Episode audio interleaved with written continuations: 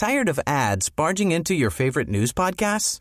Good news. Ad-free listening is available on Amazon Music for all the music plus top podcasts included with your Prime membership. Stay up to date on everything newsworthy by downloading the Amazon Music app for free or go to amazon.com slash news ad free. That's amazon.com slash news ad free to catch up on the latest episodes without the ads. Support for Mississippi Edition comes from Trustmark, featuring My Trustmark online and mobile banking. Monitor accounts and information, transfer funds, create special alerts and reminders. Details at trustmark.com. Member FDIC. Good morning. It's 8:30 on Monday, November 6th. I'm Ezra Wall. This is MPB Think Radio and you're listening to Mississippi Edition. On today's show, find out if the state's universities are leading or lacking. The head of the Education Achievement Council weighs in. Then on Everyday Tech, find out what travel tools and gadgets you can use to bring high tech flair and convenience to any classic road trip. And is the state making progress on social justice issues? Hear from a Mississippi native and Princeton professor on challenges and triumphs in the state. It's going to be very hard to kind of move forward uh, when you have people who refuse to confront directly the ugliness of our past. That's all coming up. This is Mississippi Edition on MPB Think Radio.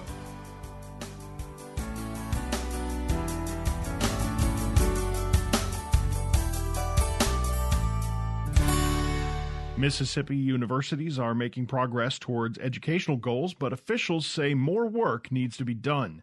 The Education Achievement Council has issued report cards for the state's universities. The council was established in 2010 to help move forward education achievement goals for the state, to monitor and report on the state's progress toward those goals. This year's report cards show the progress that's been made for each university and community college in areas like student enrollment and degrees awarded. The Education Achievement Council is focused on increasing the skill levels of the state's working age population to a benchmark consistent with the national average. Dr. Jim Borsig is president of the Mississippi University for Women, and he co chairs the Education Achievement Council. He tells MPB's Mark Rigsby the report card does not issue letter grades that's not what this report card's about. This report card is intended to sustain the attention on the number of degrees that are being conferred every year. This is not an A, B, C, D, F kind of, of report card. And that's been the format for the report card since they were developed probably five or six years ago. So it's more of a tracking mechanism. It's a spreadsheet of data. So you're not necessarily comparing University of Mississippi versus Alcorn State or Jackson State. Right. That that that's not what these report cards are for. We're one of the few states in the country that publishes this kind of data on an annual basis and talks about it uh, as part of the attainment goal for the state. One of the most recent initiatives that's related to the work that the EAC pays attention to is the Compete to Complete program that is targeted at adult completers uh, in the community college and the IHL system. So it really reflects a lot of work from a lot of different directions that gets rolled up into maybe the the most important measure is the the number of degrees that are being conferred on an annual basis this data is supposed to show the progress of educational goals for each university. Let's go over some of the data and the categories. Student enrollment, how are we doing with student enrollment? Enrollment is an interesting number, but those students that are completing is really completing a degree is really where the focus is. We're focused on those outcomes uh, in an effort to raise the educational attainment of Mississippi citizens. Jim, let's talk about student progress. The percent of full time students completing 24 credit hours within one academic year and the one year retention rates for entering full time freshmen. How are we doing in those categories?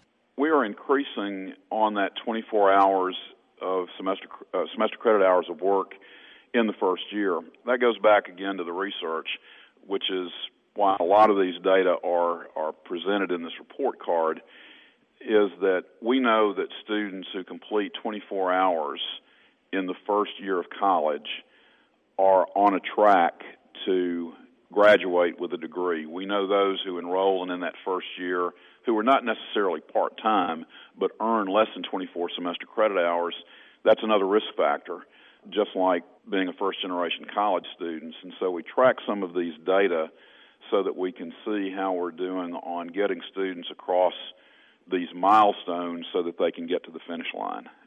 And how about the retention rates? Retention has remained about the same.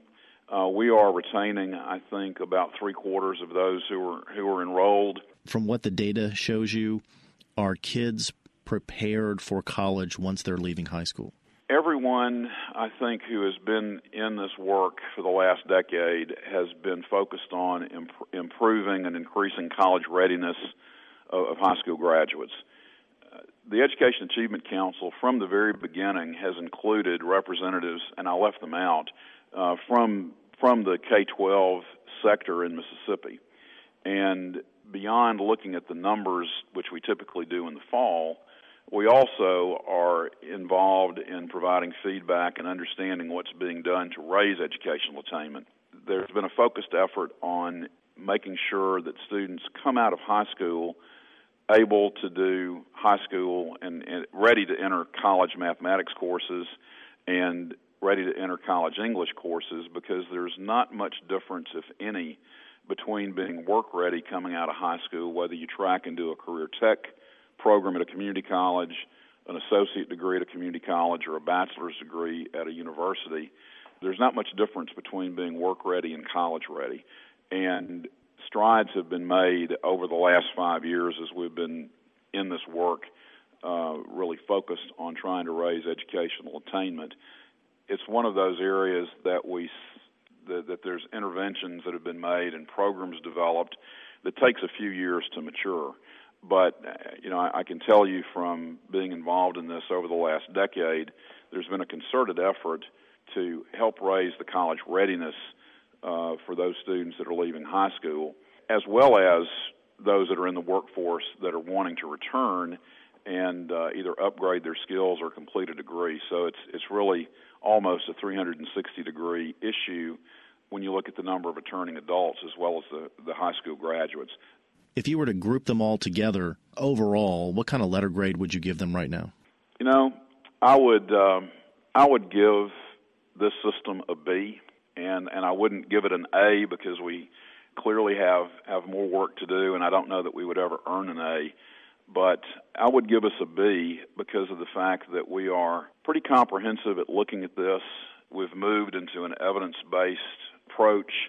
There's a lot of innovation, there's a lot of problem solving, there's a lot of good thought that's going into this on every campus, and all eight of us have different missions and different approaches and I think that that diversity of options serves Mississippi well. And I think that we are not average because of I think our work ethic and our commitment to teaching Mississippians. But our aspirations are greater than our reach right now, and so an A, I think, would almost indicate complacency in that we think that we're ready to tie a ribbon around this and, and declare victory. And I know from my colleagues and those that are working on public university and community college campuses all of us know we have more work to do. Jim Borsig is the president of the Mississippi University for Women and the Education Achievement Council co chairman. Thanks for being on Mississippi Edition. Thank you. In other news, safety officials say it's time to check for trans- uh, safety announcements on your vehicle. The U.S. Department of Transportation's National Highway Traffic Safety Administration is issu- issuing an advisory to check cars for open recalls twice a year. It's part of the Safe Cars, Save Lives campaign, and they urge Mississippians to check every November when setting clocks back and every March when setting your clocks forward. They say the issue affects millions of motorists nationwide. Stephen Ridella is NHTSA's director of defect investigations. He says the recall is of no use if you don't get the repairs. There is no safety benefit if recall vehicles are not brought in for repair when it's time to get the free fix. The National Highway Traffic Safety Administration is on duty, maintaining a proactive approach to vehicle safety and advocating for consumers head to nhtsa.gov slash recalls for more information. Daylight savings time ended Sunday, so there's a reminder to check for those recalls. Coming up on Everyday Tech, find out what travel tools and gadgets you can use to bring high tech flair and convenience to any classic road trip. This is Mississippi Edition on MPB Think Radio. I'm Kevin Farrell, the host of Money Talks on MPB Think Radio. Each week, Nancy Lottridge Anderson, Associate Professor of Finance at Mississippi College, joins me and answers questions about credit, investing, saving for retirement, and all things finance. Also, we invite you to call in and share your successes in navigating the personal finance challenges that we all face. Money Talks, Tuesday mornings at 9 on MPB Think Radio. Here's a great tip to clear the clutter going into the holidays. If you've got an extra car you no longer need, or if you recently upgraded your car and don't want the hassle of selling your old one, we have a solution. You can donate it to MPB. You can submit your donation up until midnight December 31st to qualify for a tax deduction. And if that car's gotten too expensive to repair just to get it there, we'll come pick it up. Go by mpbonline.org and donate your car, truck, boat, RV, or motorcycle to MPB. This is Everyday Tech on Mississippi Edition. I'm Michelle McAdoo with Wilts Cottrell and Jeremy Thompson, and today we're discussing traveling technology. So, guys, with the traveling season upon us, many families will be taken to the road. Let's talk about some ways to make the trip safer and more enjoyable. Well, you know, this is an area that technology really can shine. Technology, it's meant to be portable nowadays. Everything we're doing is portable. So, you know, one of the first things that I'm thinking about whenever I'm taking to the road is do I have enough battery power? So I'm making sure I have those charger cables and everything because your technology is useless if the batteries run out. But what's really great also is we've always got a GPS right there in our hands. Uh, so when we start talking about being safer, to make sure you can get from point A to point B and all those places in between, especially in areas you may not know that well, the GPS can really help you to make sure you get where you want to go. So the first thing that I do when I travel is actually make sure that I have a lock code on my phone, and uh, I have a Galaxy which allows me to put like a custom message on there. So if I'm traveling with somebody, I'll put that person's number on there. That way, if my device gets lost, it knows how to find its way home. Hey, great idea. Well, what about the do not disturb mode on your phone? Do you turn that on when you're on a long trip? I do, and the reason for that is because honestly, I, I want what the feature adds, which is not to be disturbed while I'm trying to drive and concentrate on the road. Now, there are a couple of caveats to that. For one, if your phone is linked via Bluetooth to another set of speakers, so if it's linked to your car to where a phone call can come through there, even in the do not disturb mode, it will still ring through to your car. So if you're using that, but what it really is muting is a lot of those alerts and your Facebook pop ups and app notifications and text messages. So they will not disturb you or cause you to look at your phone while you're driving. If someone did need to urgently contact you, however, they get a message back that says, if this is urgent, reply with the word urgent and it will go through. So it can override it in case of an emergency. Another really nice thing is, is for your passengers in the car, if they have that feature turned on. So if my wife's sitting over there as co-pilot, she can actually turn her do not disturb off to where she can still get all of her notifications. It's just mostly affecting the driver. And uh, a feature that do not disturb mode uh, allows you to let certain contacts ring through. So if you wanted to know when your wife called you or your mom or whatever, you could just set them as one of your preferred contacts that would come through. So, guys, what are some essential tech tools every family should have on a road trip? So, in addition to your uh, jumper cables and your tire gauge, which you should definitely already have, um, you should have some sort of uh, tire inflator and also a jump starter, which can be like a portable battery that you can use to jump your car off without having to have another vehicle to do it. And a lot of those jump starters actually have a car charger included with them, so you can, if as long as your car is already running, you can charge it while you're on the road. You can also use uh, offline maps on your phone. You can download the map before you visit your location. That way, if you don't have a connection to the internet, you'll still be able to navigate your way around. Well, as a parent, I truly understand the importance of keeping your children entertained throughout a trip. So, how can technology play a part in making that happen? So you want to make sure before you leave home that you get all your books and your audiobooks downloaded, and also uh, your Netflix app supports offline downloading, so you can download uh, episodes of your favorite show that you can take with you. Uh, you've also got your portable gaming options like your Nintendo Switch or your tablets, um, which will also uh, allow you uh, quite a versatile gaming library right there in the palm of your hand. And then, of course, you want to make sure that you got your music queued up as well. Well, and you have movies um, also offline. A lot of folks now have cars with DVD players or, or portable DVD players that are out there, and with some of the power options that are available, you can actually run a lot of of those devices fairly easily in a vehicle that will allow you to defeat the "Are we there yet?" monster. So, Michelle, whether you're going across town for groceries or you're going across the country for that next big family gathering, technology can really help make the trip more enjoyable, a lot safer, and a whole lot more entertaining. And you want to make sure that you remember that traveling is an experience. So be a part of that. Be be in the moment with your family at times. Make sure to unplug and enjoy the journey. We will talk more about traveling technology on Everyday Tech, the show that comes on Wednesdays at 10 a.m. You can send us an email to everydaytech at mpbonline.org. For Wilts Cottrell and Jeremy Thompson, I'm Michelle McAdoo. This is Everyday Tech on Mississippi Edition.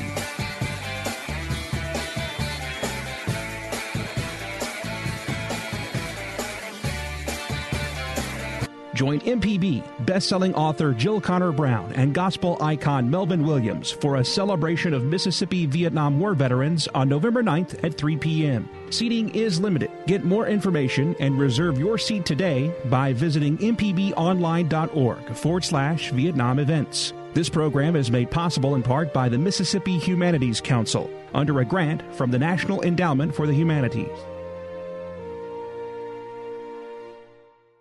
Not even lawyers are immune from automation. As algorithms get more sophisticated, it's changing the job of the corporate lawyer. There are some entire areas of law where the whole practice area could be automated. Anytime there's legal work that is easily repeatable, Things like writing wills and residential real estate closings. That story and the latest on the president in Asia this afternoon on All Things Considered from NPR News. Today at 4 on MPB Think Radio. This is Mississippi Edition on MPB Think Radio. I'm Ezra Wall in for Karen Brown today. Is the state making progress on social justice issues? It's a question officials at Tougaloo College are discussing all year. As part of the 150th anniversary, the college is holding a series of town halls, seminars, and lectures. The two year examination was led by leading scholar Eddie Glaude, the professor of religious uh, religion and African American studies at Princeton University, spoke to us about the issues facing the state. Glaude is a Mississippi native, and he's a renowned author and chair of African American studies at Princeton University. He tells us more needs to be done to face challenges and triumphs in Mississippi. In some ways, we have to address the material conditions of Mississippians in so many ways, people are working hard and finding it difficult to make ends meet.